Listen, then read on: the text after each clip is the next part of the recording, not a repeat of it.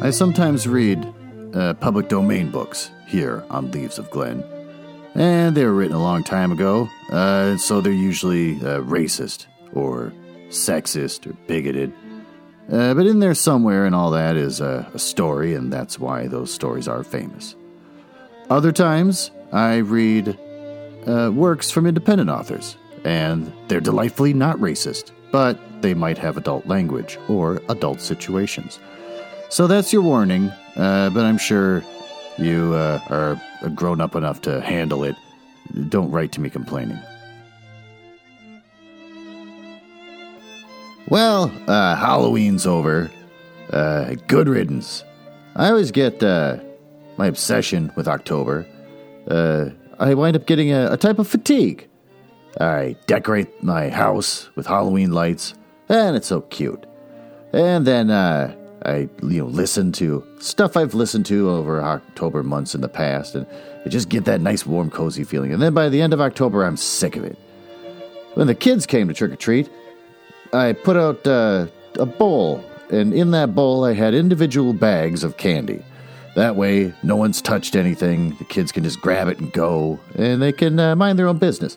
But uh, I do expect for them to say thank you, and I can get the chance to say, ah, what are you dressed as? Uh, the, the fireman? And they go, no, I'm clearly a space alien. I go, ha ha ha. But didn't get that this time. Putting the bowls out, they think that no one's going to come to the door, so they just come up, they grab the food, and they go. I called it food. And uh, so I was kind of a dud, and I just sort of sat around and watched TV. Watched a whole documentary uh, on YouTube about Big Blue winning a chess championship. Did you know that IBM kind of cheated?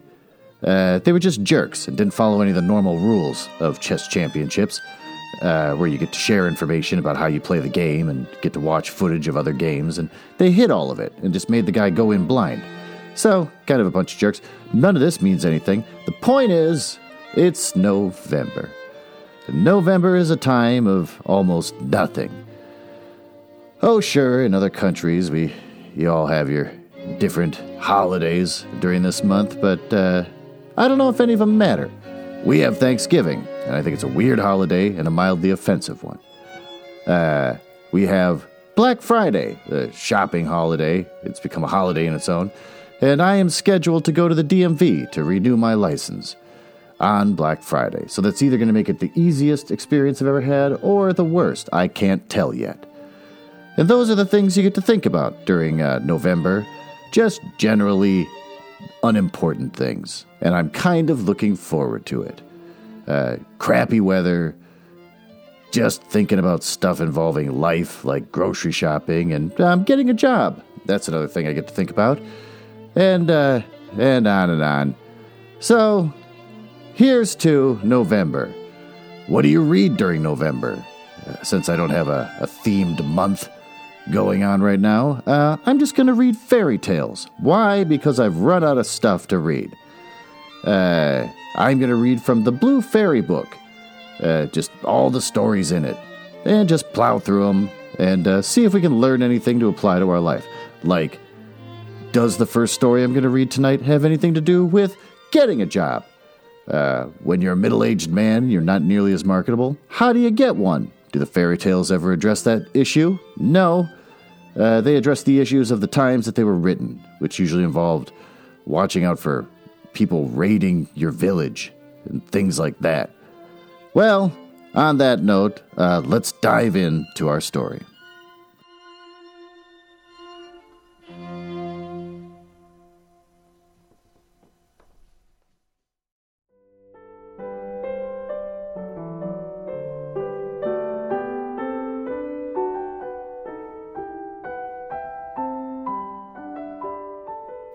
What do you do when there's nothing to say about the author of the book you're about to read? Well, you can't do anything. I've read his uh, Andrew Lang short bio, and when I read stories from uh, the Red Fairy book, he was uh, born on the 31st of March 1844, and he died on the 20th of July 1912. Scottish poet, novelist, literary critic, uh, contributed to the field of anthropology. That's it. Uh, you can look into his works which has both basically just been collecting up uh, fairy tale stories. Some claiming to be true, uh, some claiming to just be a fiction. How do you know which is which? No idea. But, uh, so that's not helpful. So then I looked up uh, his fairy books in general, and it just says that there's 25 of them. Uh, some are true, some are false. Written between 1889 and 1913 uh, by him and his wife, uh, Leonora Blanche. Uh, that's kind of it. Uh, nothing else. So I couldn't accept that. There's got to be more to say about the author of all these books. All the work it took to collect them all and get them into the thing and get them translated from whatever languages and into English and, and on and on. He's got a million of them, but uh, nothing's really said about them. You can look at the Blue Fairy book. Just says first edition, 5,000 copies, uh, sold for six shillings each. Nothing. Uh, dumb. So, with that, I stepped outside into the cold, windy night that we have right now and just stared at the rising moon, which is a full moon. And I watched it for a while, wondering how is it possible that a man who did all this work on all these books, and there's nothing to be said about him on Wikipedia?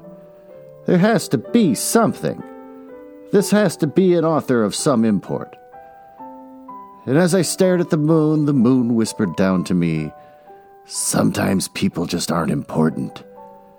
And I said, How? It said, Sometimes just people are boring sometimes. And with that, the moon winked at me and, and then took off across the sky. So, with that, I really don't have anything to say about our author. and Nothing cute or whimsical or any fun facts. I even looked up fun facts. There's no fun facts about Andrew Lang or his wife. Uh, so we'll just dive into the stories. Our first story from the Blue Fairy book is The Bronze Ring. Once upon a time in a certain country, there lived a king whose palace was surrounded by a spacious garden. But though the gardeners were many and their soil was good, this garden yielded neither uh, flowers nor fruits, uh, not even grass or uh, shady trees. Yeah, the king was in despair about it when a, when a wise old man said to him, uh, uh, uh, Your gardeners do not understand their business, but what can you expect of men whose fathers were cobblers and carpenters? Bleh. How should they have learned to cultivate your garden? Ah, you're quite right, cried the king. Uh, therefore, continued the old man, you should send for a gardener whose father and grandfather have been gardeners before him. And very soon your garden will be full of green grass, ah, and gay flowers, and you'll enjoy its, uh, its delicious fruit.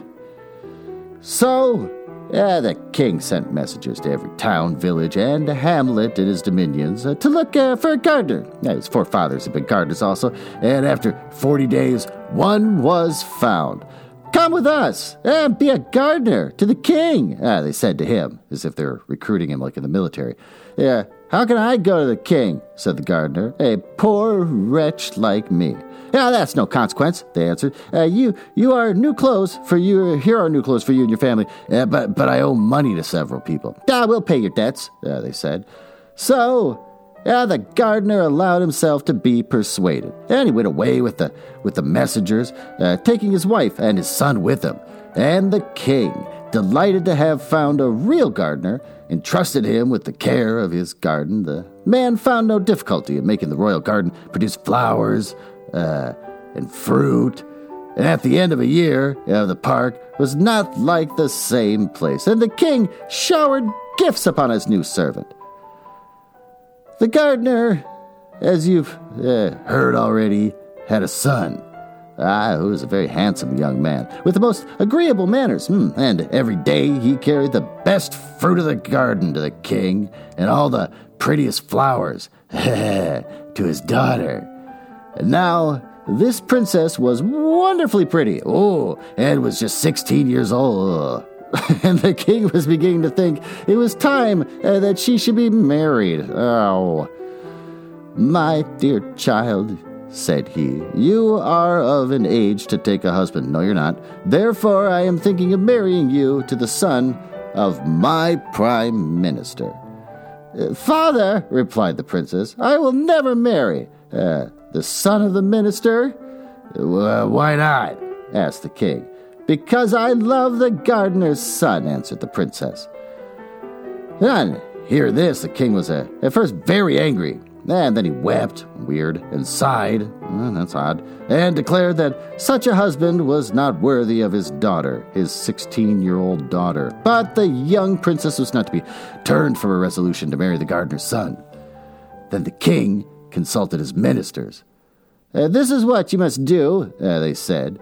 Uh, to get rid of the gardener, you must send both suitors to a very distant country, and the one who returns first shall marry your daughter. Well, the king followed this advice, and the minister's son was presented uh, with a splendid horse, oh, and a purse full of gold pieces, uh, while the gardener's son only had a, an old lame horse and a purse full of copper money. And everyone thought he would never come back from his journey. Well, the day before they started, the princess uh, met her lover and said to him, uh, Be brave, and remember always that I love you. I'm 16 years old. Take this purse full of jewels and make the best use you can of them for love of me, 16 years old, and come back quickly and demand my hand. I'm 16 years old. The two suitors left the town together, but the minister's son went off at a gallop on his good horse. Very soon he was lost to sight behind the most distant hills. He, he, he traveled on for some days and presently reached a mountain, uh, fountain, said that wrong, beside which an old woman in all rags sat upon a stone. Uh, good day to you, young traveler, said she. But the minister's son made no reply. Uh, have pity on me, traveler, uh, she said again. I am dying of hunger. Uh, as you see, in three days I have been here, and no one has given me anything. Yeah, let me alone, old witch, cried the young man. I can do nothing for you, and so saying he went on his way. That same evening, the gardener's son rode up to the fountain upon his lame gray horse. Uh, good day to you, young traveler, uh, said the beggar woman. Uh, good day, good woman, answered he. Uh, young traveler, uh, have pity upon me. Uh, take my purse, good woman, said he, and mount behind me, for your legs can't be very strong.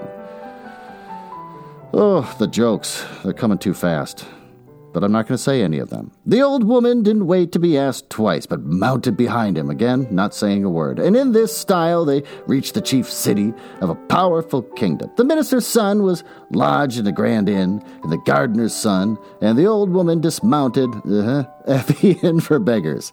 The next day, uh, the gardener's son heard a great noise in the street, and the king's heralds passed, uh, blowing all kinds of instruments and crying out, The king, our master, is old and infirm.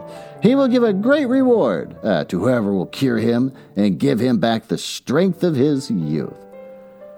Then the uh, old beggar woman said to her benefactor, This is what you must do to obtain the, the reward which the king promises. Uh, go, out, go out of town uh, by the south gate.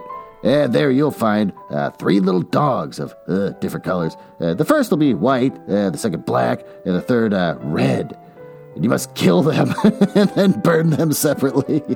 Uh, that's odd. And gather up the ashes. Yeah, put the ashes of each dog uh, into a bag of its own color, and then before the door of the palace, and, uh, go before the door of the palace and cry out, A celebrated physician has come from Giana in Albania. Uh, he alone can cure the king and give him back the strength of his youth. The king's physicians will say, Ah, this is an impostor and not a learned man and they will make all sorts of difficulties, but you will overcome them all at last, and will present yourself before the sick king. You must then demand as much wood as three mules can carry, uh, three mules now, and a great cauldron, and must shut yourself up in a room with the with the sultan, and when the cauldron boils, you must throw him into it and there leave him until the flesh is completely separated from its bones. Mother of God. Then arrange the bones uh, in their proper places and uh, throw them over the ashes of the three bags. The king will come back to life, and he will be just as he was when he was uh, 20 years old. Uh, for your reward, you must demand the bronze ring, which has the power to grant you everything you desire. Wait. So the king has a bronze ring that'll grant you everything you desire. Can't he just use the ring to be young again? Does a man and three dogs have to die horribly? Go, my son, and do not forget any of my instructions. Well, the young man followed the old beggar woman's directions uh, after she's uh, dismounted him, and on going out of the town, uh, he found the white, uh, red, and uh, black dogs and uh, killed and burnt them. Gathering the ashes of three dogs, he ran to the palace and cried, uh, Celebrated physician uh, has just come from Guyana in Albania. Uh, uh, he alone can cure the king and give him back the strength of his youth. Yeah, the king's physicians at first uh, uh, laughed at the unknown wayfarer, uh, and the sultan ordered that the stranger should be admitted. And they brought the cauldron and the loads of wood, very soon the king was uh, boiling away. The king was boiling away? Uh, toward midday, the gardener's son arranged the bones in their places, and he had hardly scattered the ashes over them before the old king revived to find himself uh, once more young and hearty. Well, how can I reward you, my benefactor? he cried. Will you take half my treasures? No, said the gardener's son. Uh, uh my daughter's hand? Uh, no, probably because she's older than 16. Uh, take half my kingdom. No, Give me only the bronze ring, which can instantly grant me anything I wish for. Alas, said the king, I, I set great store by that marvelous ring, except not giving himself youth. Uh, nevertheless, you shall have it. And he gave it to him. I can already tell this is one of the true stories out of the true and fantasy stories of this book. The gardener's son went back to say goodbye to the old beggar woman. Uh, then he said, to the bronze ring, uh, said to the bronze ring, uh, prepare a splendid ship in which I may continue my journey. Uh, let the hull be of fine gold, and the masts of silver, and the sails of brocade, brocade, broc, mm, letting it go. Hey, wait, I'm using the Kindle again. I can uh, look up how to pronounce it and what the heck it is. Ah, brocade, a rich fabric, usually silk, woven with a raised pattern, typically eh, with gold and silver thread. There we go, the good old Kindle. Oh, I love it. Let the crew consist of 12 young men of noble appearance, mm, dressed like kings. Uh, St. Nicholas will be at the helm. Uh, as to the cargo, let it be diamonds and uh, rubies and emeralds and carbuncles. Now that I got the Kindle, what exactly is a carbuncle? A severe abscess of multiple boil of the skin, typically infected with bacteria. oh, or number two, a bright red gem, in particular garnet cut. Okay, so great. And immediately a ship appeared upon the sea, which resembled in every particular the description given by the gardener's son. And stepping on board, he continued his journey. Presently, he arrived at a great town and established himself, ah, in a wonderful palace. After several days, he met his rival, the minister's son who had spent all his money and was reduced to the disagreeable employment of a carrier of dust and rubbish. The gardener's son said to him, What is your name? What is your family, and from what country do you come? I'm the son of a prime minister of a great nation and yet see what a degrading occupa- occupation I'm reduced to. Listen to me. Though I don't know anything more about you, I am willing to help you. I will give you a ship to take you back to your own country upon one condition. Uh, whatever it may be, I accept it willingly. Follow me to my palace. the minister's son followed the rich stranger with whom he had not recognized, and when they reached the palace, the gardener's son made, the, made a sign uh, to his slaves, oh my lord, who completely undressed the newcomer. Gross.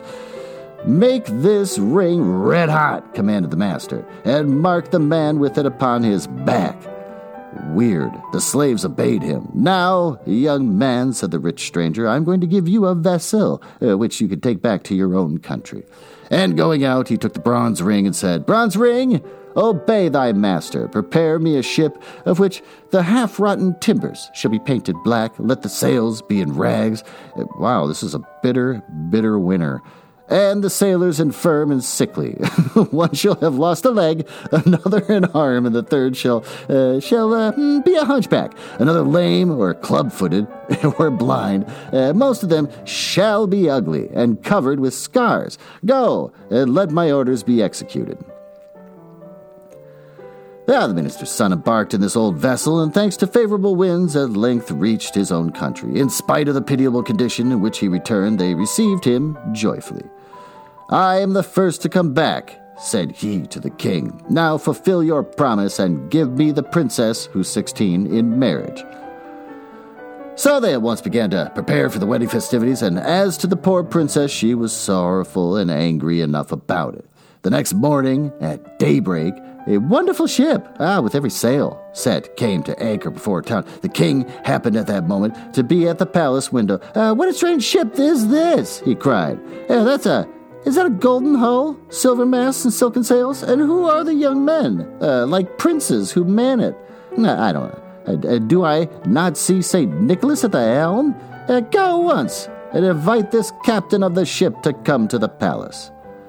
Well, the servants obeyed him, and very soon in came an enchantingly handsome young prince dressed in rich silk, ornamented with, with, with, with pearls, weird, and diamonds. Young man, said the king, you are welcome, whoever you may be. Do me the favor to be my guest as long as you remain in my capital. Ah, many thanks, sire, replied the captain. I accept your offer. Hey, my, my daughter's about to be married, said the king. Uh, will you give her away? I shall be charmed, sire. Soon after came the princess uh, and her betrothed. Uh, why, how is this? cried the young captain. Would you marry this charming princess uh, to such a man as that? Uh, but he is my prime minister's son. What does that matter? I cannot give your daughter away. The, the man she's betrothed to is, is one of my servants. Your servant? Oh, without a doubt. I met him in a distant town, reduced to carrying away dust and rubbish from the houses. I had pity on him uh, and engaged him as one of my servants. It is impossible, cried the king. Uh, do you wish me to prove uh, what I say? Uh, this young man returned in a vessel which I fitted out for him, uh, an unseaworthy ship with a black battered hull, and the sailors were infirm and crippled. One of them was even hunchbacked. It is quite true, said the king. It is false, cried the minister's son. I do not know this man. Sire, said the young captain, order your daughter's betrothed to be stripped and see if the mark of my ring is not branded upon his back. Weird that that happened and the guy was just kind of cool with it. The king was about to give this order when the minister's son, uh, to save himself from such an indignity, admitted that the story was true. And now, sire, said the young captain, do you not recognize me? Oh, I recognize you, said the princess. You are the gardener's son, who I have always loved, and I'm 16, and it is you that I wish to marry at the age of 16. Young man, you shall be my son in law, cried the king. Uh, the marriage festivities have already begun. Uh, so you shall marry my daughter this very day. And so that very day the gardener's son married the beautiful princess. Yeah, several months passed, and the young couple were uh, happy as the day was long, and the king was more and more pleased with himself for having secured such a uh, such son-in-law. But presently, the captain of the golden ship found it uh, necessary to take a long voyage, and after embracing his wife tenderly, he embarked. Now, in the outskirts of the capital, there lived an old man who had spent his life in studying the uh, the black arts, uh, alchemy, astrology, magic, enchantment. Uh, this man found out that the gardener's son had only succeeded in marrying the princess uh, by the help of the genie who obe- obeyed the bronze uh, ring. I will have that ring, he said to himself. So he went down to the seashore and caught some little red fishes.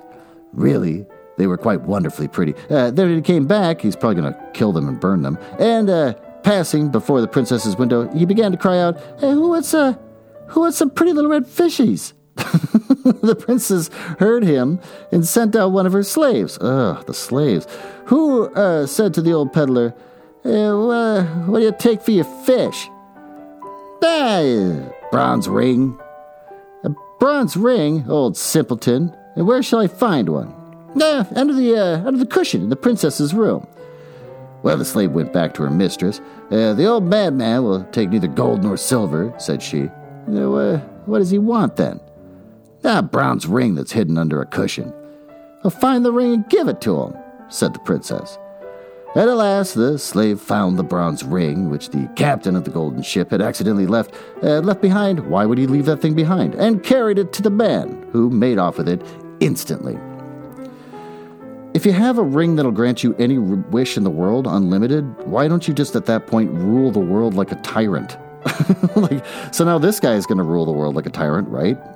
Hardly had he reached his own house when, taking the ring, he said, Bronze ring, ah, obey thy master. I desire that a golden ship, always with the ships, shall turn uh, to black wood, and the crew to, oh, hideous N words. Uh, boy. It's not the full N word, it's uh, one of the lesser N words, but still an N word nonetheless. That St. Nicholas shall leave the helm, and that the only cargo shall be black cats. That's specific, and the genie of the bronze ring obeyed him. Finding himself upon the sea in this miserable condition, the young captain understood that someone must have stolen the bronze ring from him, and he lamented his misfortune loudly, but that did him no good. Alas, ah, he said to himself, whoever has taken my ring has probably taken my, my dear wife also. Uh, what good will it do for me to go back to my own country? Quite an assumption, because she's fine. And he sailed uh, about from island to island, from shore to shore, believing that wherever he went, everybody was, uh, was laughing at him. And very soon his poverty was so great uh, that he and his crew and the poor black cats had nothing to eat but herbs and roots. After wandering about a long time, he reached an island inhabited by mice. The captain landed upon the shore and began to explore the country. Uh, there were mice everywhere, and nothing but mice. Yeah, some of the black cats had followed him, and not having been fed for several days, they were fearfully hungry and made terrible havoc among the mice. Then the queen of the mice uh, held a council. Yeah, these cats will eat every one of us, she said. If the captain of the ship uh, does not shut the ferocious animals up, uh, let us send a deputation to him of the bravest among us. Yeah, several mice offered them. This story is insane. it's going all over the place. Several mice offered themselves uh, for his mission and set out to find uh, the young captain. Captain, uh, said they, uh, go away quickly from our island, or we shall perish, every mouse of us. Willingly, replied the young captain, upon one condition. That is that you shall first bring me back a bronze ring, which some clever magician has stolen from me. And if you do not do this, I will land all my cats upon your island, and you shall be exterminated. Well, the mice withdrew in great dismay. Eh, what is to be done? said the queen. Eh, how can we find this bronze ring? Yeah, she held a new council. Now, calling in mice from every quarter of the globe. Nah, but nobody knew where the bronze ring was. Suddenly, three mice arrived from a very distant country. Yeah, one was blind, yeah, the second was lame, and the third had her ears cropped. Ho, ho, ho, said the newcomers. We come from a far distant country. yeah, do you know where the bronze ring is, which the, the genie obey? Oh, ho, ho, ho, we know. An old sorcerer has taken possession of it, and now he keeps it in his pocket by day and, and in his mouth by night. Ugh.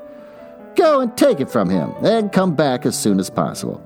So the three is so this island is apparently like the mouse capital of the entire world because all these mice from all over the world are gonna come save this one place. Uh, so the three mice made themselves a boat and set sail for the magician's country. When they reached the capital, they landed and, and ran to the place, taking only the blind mouse on the shore to take care of the boat. Uh, then they waited uh, till it was night. The wicked old man lay in his bed and put the bronze ring in his mouth, and very soon he was asleep. And now what shall we do? said the two little animals to each other. Yeah, the mouse, with the cropped ears, found a lamp full of oil and a, and a bottle full of pepper. So he dipped her tail in first in the oil and then in the pepper and held it to the sorcerer's nose. Atisha, Atisha, sneezed the old man. Oh, that's weird. They spelled out sneezes. Atisha. Eh, interesting. But he did not wake, and the shock made the bronze ring jump out of his mouth. Yeah, quick as thought, the lame mouse snatched up the precious talisman and carried it off to the boat. So it must not be that lame. Imagine the despair of the magician when he awoke and the bronze ring was nowhere to be found. Well, you probably you should wait till he poops it out. Common sense would say if you put something in your mouth and go to sleep, you might swallow it. But instead, he freaks out. Where is it? Where is it? It's probably in his butt with common sense. But no, actually, we know it's mice. So, by that time, our three mice had set sail with their prize. A, a favoring breeze was carrying them toward the island where the queen of the mice was awaiting them. Naturally, they began to talk about the bronze ring. Uh, which of us deserves the most credit? They cried all at once. No, I do, said the blind mouse, for without my watchfulness our boat would have drifted away out into the open sea. No, indeed, cried the mouse with the cropped ears. The credit is mine. Did I not cause the ring to jump out of the man's mouth? That's mine, cried the lame one, for I ran off with the ring. And from high words they soon came to blows, and alas, uh, when the quarrel was fiercest, the bronze ring fell into the sea. Well, nice work. Uh, we to face our queen? said the three mice. When by our folly we have lost the talisman and uh, condemned our people to be utterly exterminated. We cannot go back to our country. Uh, let us stand on this desert island and there end our miserable lives. No sooner said than done. The boat reached the island and the mice landed. Yeah, the blind mouse was speedily deserted uh, by her two sisters, who went off to hunt flies. Uh, but as she wandered sadly along the shore, she found a dead fish uh, and was eating it when she felt something very hard. Uh, at her cries, the other two mice ran up. That's the bronze, the bronze ring! It is the talisman, they cried joyfully, and getting into their boat again, they soon reached the Mouse Island. And it was time that they did, for the captain was just going to land his cargo of cats, when a deputation of mice brought him the precious bronze ring. Bronze ring, commanded the young man, obey thy master and let my ship appear eh, as it was before. Immediately the genie of the ring set to work and the old black vessel became once more the wonderful golden ship with sails of brocade, and the handsome sailors ran to the silver masts and the silken ropes, and very soon they set sail for the capital. Ah, how merrily the sailors sang as they flew over the glassy sea. At last the port was reached, and the captain landed and ran to the palace, where he found the wicked old man asleep. And the princess clasped her husband in a long embrace. And the magician eh, tried to escape, but he was seized and bound with strong cords. Uh, the next day, the sorcerer, uh, tied to the sail of the savage mule, loaded with nuts, was broken into as many pieces as there were nuts upon the mule's back. Next up, Prince Hyacinth. Okay. And the dear little princess. It's H Y A C I N T H. Hyacinth. And the dear little princess. Ah, once upon a time there lived a king who was deeply in love with a princess. That could not marry anyone because she was under an enchantment. Ah. So the king sent out to, to seek a fairy and asked what he could do to win the princess's love, and the fairy said to him, Hey, you know what? The princess has a great cat, which she's very fond of. Uh, whoever is uh, clever enough to tread on the cat's tail is the man she is destined to marry. The king said to himself that this would not be very difficult, and he left the fairy, determined to grind the cat's tail to powder rather than not tread on it at all. And you may imagine that it was not long before he went to see the princess, and, and Puss, as usual, marched in before him, arching its back. And the king took a long step and quite thought he had the tail under his foot, uh, but the cat turned around so sharply uh, that he only trod on air, and, and so it went on for, for eight days, till the king began to think that this fatal tail must be full of quicksilver, and it must never be still for a moment. At last, however, he was lucky enough to come upon a, a puss fast asleep uh, with his tail conveniently spread out. So the king, without losing a moment, set his foot upon it heavily with one terrific yell, the cat sprang up ah, and instantly changed into a tall man, uh, who, fixing his angry eyes upon the king, said, You shall marry the princess because you have been able to, to break the enchantment. But I will have my revenge. Why? Do you want to be a cat? You shall have a son who will never be so happy until he finds out that his, his nose is too long. And if you ever tell anyone what I have said to you, you, you shall vanish away instantly and no one shall ever see you or hear of you again. Okay, so the nose, all right, whatever. Though the king was horribly afraid of the enchanter, he could not help laughing at this threat. If my son has such a long nose as that, said to himself, he must always see it, or feel it at least. And if he is not blind or without hands, but as the enchanter had vanished, he did not waste any more time thinking. Uh, he went to go seek the princess, who was very soon consented to marry him. But after all, uh, they had not been married very long when the when the king died, and the queen had nothing left to care for but her little son, who who was called Hyacinth. But the little prince had large blue eyes and the prettiest eyes in the world, and a sweet little mouth. But alas, his nose was so enormous that it covered half his face. Also, it's just really wide. The queen was inconsolable when she saw this great nose. But her ladies assured her that it was not really as large as it looked, that it was a ooh, that it was a Roman nose, and you had only to open any history to see that every hero has a large nose. Uh, the queen, who's devoted to her baby, was pleased with what they told her, and when she looked at Hyacinth again, his nose certainly did not seem to her quite so large. The prince was brought up uh, with great care, and as soon as he could speak, they told him all sorts of dreadful stories about people who had short noses. no one has been allowed to come near him whose nose did not more or less resemble his own, and the courtiers, to get into favor with the queen, took to uh, pulling their babies' noses several times every day to make them grow long. But do what they would, they were nothing by comparison uh, with the princes. When he grew sensible, he learned history, and whenever any great prince or beautiful princess was spoken of, his teachers took care to tell him that they all had long noses. And his room was hung with pictures, all of people with yeah, very large noses. And the prince grew up so convinced that a long nose was a great beauty, that he would not on any account have had his own in a single inch shorter. When his 20th birthday was passed, the queen thought it was time that he should be married, so she commanded that the portraits of several princesses should be brought in for him to see. And among the others was a picture of the dear little princess. now, she was the daughter of a great king and would someday possess several kingdoms herself. But Prince Hyacinth had not a thought to spare for anything of that sort. He was so much struck uh, with her beauty, uh, the princess, whom he thought quite charming, had, however, a, a, a little saucy nose, which in her face was the prettiest thing possible, but it was a cause of great embarrassment to the courtiers, who had uh, got into such a habit of laughing at little noses that they had sometimes found themselves laughing at hers before they had time to think. But this did not do at all before the prince, who quite failed to see the joke and actually banished two of his courtiers who had dared to mention disrespectfully the dear little princess's tiny nose. The others, taking warning from this, learned to think twice before they spoke. And one even went so far as to tell the prince uh, that, though it was quite true that no man could be worth anything unless he had a long nose, still a woman's beauty was a different thing, and, and he knew a learned man who understood Greek it had read in some old manuscripts that the beautiful Cleopatra herself had a, a tip tilted nose. What does that mean?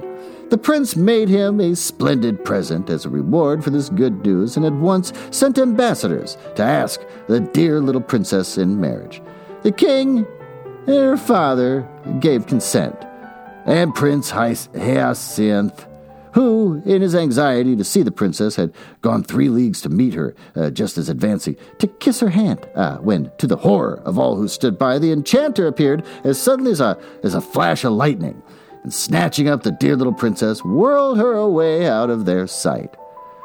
Well, the prince was left quite unconsolable and declared that nothing should induce him to go back to his kingdom until he had uh, found her again. And refusing to allow any of his courtiers to follow him, uh, he mounted his horse and rode sadly away, letting the animal choose his own path. So it happened that he came presently to a great plain, across which he rode all day long without seeing a single house, and horse and rider were terribly hungry when, as night fell, the prince caught sight of a light, uh, which seemed to shine from a cavern. Well, he rolled up to it and uh, saw a little old woman who appeared to be at least a, hundred years old. She put on her spectacles uh, to look at the prince, Hyacinth, but it was uh, quite a long time before she could fix them securely because uh, her nose was so very short and the prince and the fairy, for that's who she was, had no sooner looked at uh, one another than they went into fits of laughter and cried at the same moment, Oh, what a funny nose! Oh, not, not so funny as your own, said the Prince Hyacinth to the fairy. Oh, but madam, I beg you to leave the consideration of our noses, uh, such as they are, and uh, to be good enough to give me something to eat, for I am starving, and so is my poor horse. With all my heart, said the fairy, though your nose is so ridiculous, you are nevertheless the son of my best friend. I loved your father as if he had been my brother, and now he had a very handsome nose. And pray, what does mine lack? said the prince. No, it doesn't lack anything, replied the fairy. On the contrary, quite, there is only too much of it. Nah, but never mind. Uh, one may be a very worthy man, though his nose is too long. I was telling you uh, that I was your, your father's friend. Uh, he often came to see me in the old times, and you must know that I was uh, very pretty in those days. At least he used to say so. I should like to tell you of a conversation we had the last time I ever saw him. Indeed, said the prince. When I have supped, it'll give me the greatest pleasure to hear it. But consider, madam, I beg of you, that I have had nothing to eat today. Yeah, the poor boy's right, said the fairy. I was forgetting. Come in, and then I will uh, give you some supper. And while you are eating, I can tell you my story in, uh, in a very few words, for I don't like endless tales myself. Too long a tongue is worse than too long a nose. And I remember when I was young that I was so much admired for not being a, a great chatterer. They used to tell the queen, uh, my mother, uh, that it was so. For though you see what I am now, I was the daughter of a great king. My father, your father, I dare say, got something to eat when he was hungry, interrupted the prince. Oh, certainly, answered the fairy, and you also shall have supper directly. I only just wanted to tell you, but I really cannot listen to anything uh, until I've had something to eat, cried the prince, who was getting quite angry. But then, remembering that he had better be polite as much as needed for the fairy's help, he added, I know that in pleasure of listening to you I should quite forget my own hunger, uh, but my horse, who cannot hear you, must really be fed. The fairy was very much flattered by this compliment and said, calling to her servants, You shall not wait another minute, you are so polite. And in spite of the enormous size of your nose, uh, you are really very agreeable. Plague Take the old lady, how she does go on about my nose, said the prince to himself. One would almost think that mine had taken all the extra length that hers lacks. If I were not so hungry, I would soon have done with this chatterpie, who thinks she talks very little. How stupid people are not to see their own faults. That comes of being a princess. She has been spoiled by flatterers who have made her believe that she is quite a moderate talker. Meanwhile, the servants were putting the supper on the table, and the prince was much amused to hear the fairy, who asked them a thousand questions simply for the pleasure of hearing herself speak, uh, especially since he noticed one maid who, no matter what was being said, always contrived to praise her mistress's wisdom. Well, ah, he thought as he ate his supper, I am very glad I came here. Uh, this just shows me how sensible I have been in never listening to flatterers. Uh, people of that sort praise us to our faces without shame and hide our faults or change them into virtues. Uh, for my part, I never will be taken in uh, by them, and I know my own defects, I hope. Poor Prince Hyacinth. He really believed what he said, and hadn't an idea that the people who had praised his nose were laughing at him, just as the fairy's maid was laughing at her. For the prince had seen her laugh slyly, uh, when she could do so without the fairies noticing her. However, he said nothing. And presently, when his hunger began to be appeased, the fairy said, Yeah, my, my dear prince, might I uh, beg you to move a little more that way, for your, your nose casts such a shadow I can cannot see what I have on my plate. Ah, thanks. Now let us uh, speak of your father. When I went to his court, uh, he was only a little boy. Uh, but that is 40 years ago, and I have been in this desolate place ever since. Uh, tell me, what goes on nowadays? Uh, are the ladies as fond of amusement as ever? Mm-hmm. And in my time, uh, one saw them at parties, at theaters and balls, and promenades every day. Oh, dear me, what a long nose you have. I cannot get used to it. Really, madam? said the prince. I wish you would leave off mentioning my nose. It cannot matter to you what it is like. I am quite satisfied with it, and have no wish to have it shorter. One uh, must take what is given one. Now, now you're angry with me, said the poor, uh, my poor Hyacinth, said the fairy, and I assure you that I didn't mean to vex on you. Uh, on the contrary, I, I wish to do you a service, however, though I really cannot help your nose being a shock to me. I shall try not to say anything about it. I will even try to think that you have an ordinary nose. Uh, to tell the truth, it would make three reasonable ones. Yeah, the prince, who was no longer hungry, grew so impatient at the fairy's continual remarks about his nose that he, he, uh, at last he threw himself upon his horse and rode hastily away. But whenever he came into his journeys, he thought the people were mad, for they talked of his nose, and yet he could not bring himself to admit that it was too long. He had been so used to all his life hearing that he was called handsome. Yeah, the old fairy, who wished to make him happy, at last hit upon a plan. She shut the dear little princess up in a palace of crystal and put this palace down where the prince could not fail to find it. His joy at seeing the princess again was extreme, and he set to work with all his might to try to break her prison. But in spite of all his efforts, he uh, failed utterly. And in despair, he thought at last uh, that he would try to get near enough to speak to the dear little princess, who, on her part, uh, stretched out her hand that he might kiss it. But it turned uh, which way he might, he could never raise it to his lips, for his long nose always prevented it. And for the first time, he realized how long it really was. And he exclaimed, Well, it must be admitted my nose is too long.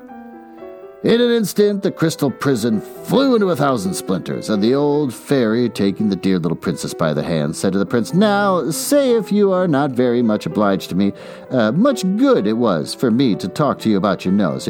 You would never have found out how extraordinary it was if it hadn't hindered you from doing what you wanted to do. You see how self love keeps us from knowing our own defects of mind and body? Our reason tries in vain to show them to us, and we refuse to see them till we find them in the way of our interests. Prince Hyacinth, Hyacinth, whose nose was now just like anyone else's, did not fail to profit by the lesson he had received. He married the dear little princess, and they lived happily ever after.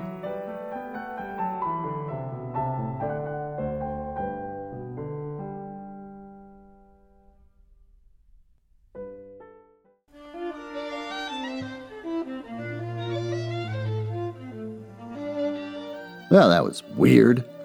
Uh, both stories were weird. Uh, what did we learn? We learned that the uh, the first story, the gardener's son, once given a little bit of power after being mounted by an old woman, uh, he just turns into a jerk. Uh, also, the didn't really think out the ring thing very well. The owner of the ring could just stay young forever, but instead he gives it away and then also, whoever run, has the ring, like I said, could basically just rule the world like a god. And also, what about the genie in the ring? Do you think he ever gets tired of just granting wishes all the time to jerks? So the gardener's son kind of goes mad with power and just becomes a jerk. Instead of punishing the person he's competing with. Uh, it's just weird. And the way he won the marriage was basically cheating. He just lied. So, what do you learn from that? Nothing. I don't know. Just be a jerk. Be a jerk. Uh, once you get all the power you want, be even more of a jerk. Just be a jerk. So, we learned that much. Uh, the second one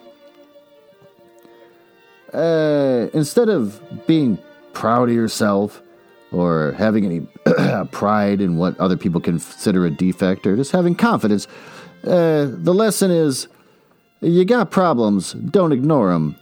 Uh, I guess that's it. You got a big nose, but you're proud of yourself and you don't think your nose is a problem. Well, you better think it's a problem because everyone else does. Uh, conformity, I guess, is what we learned in the last one. If they're trying to say that you got a defect you can't see, and sometimes you need to be able to see it, make it about his personality or something. Like he's selfish, and like learn why you shouldn't be selfish. Instead, this one, she's like, Your nose sucks. Your nose is huge. Lots of jokes about the nose. Saucy little nose is a term I'm never going to forget. Uh, and also, the idea that a wizard was a cat, and when you stepped on him, he's freed, but then he's also angry. Didn't make any sense to me either. So, what do we learn from that? Uh, don't be ugly. Be a jerk, and for God's sake, don't be ugly. Well, we're off to a great start here in November. Look forward to reading more. Uh, thanks for listening, and we'll see you on the next episode.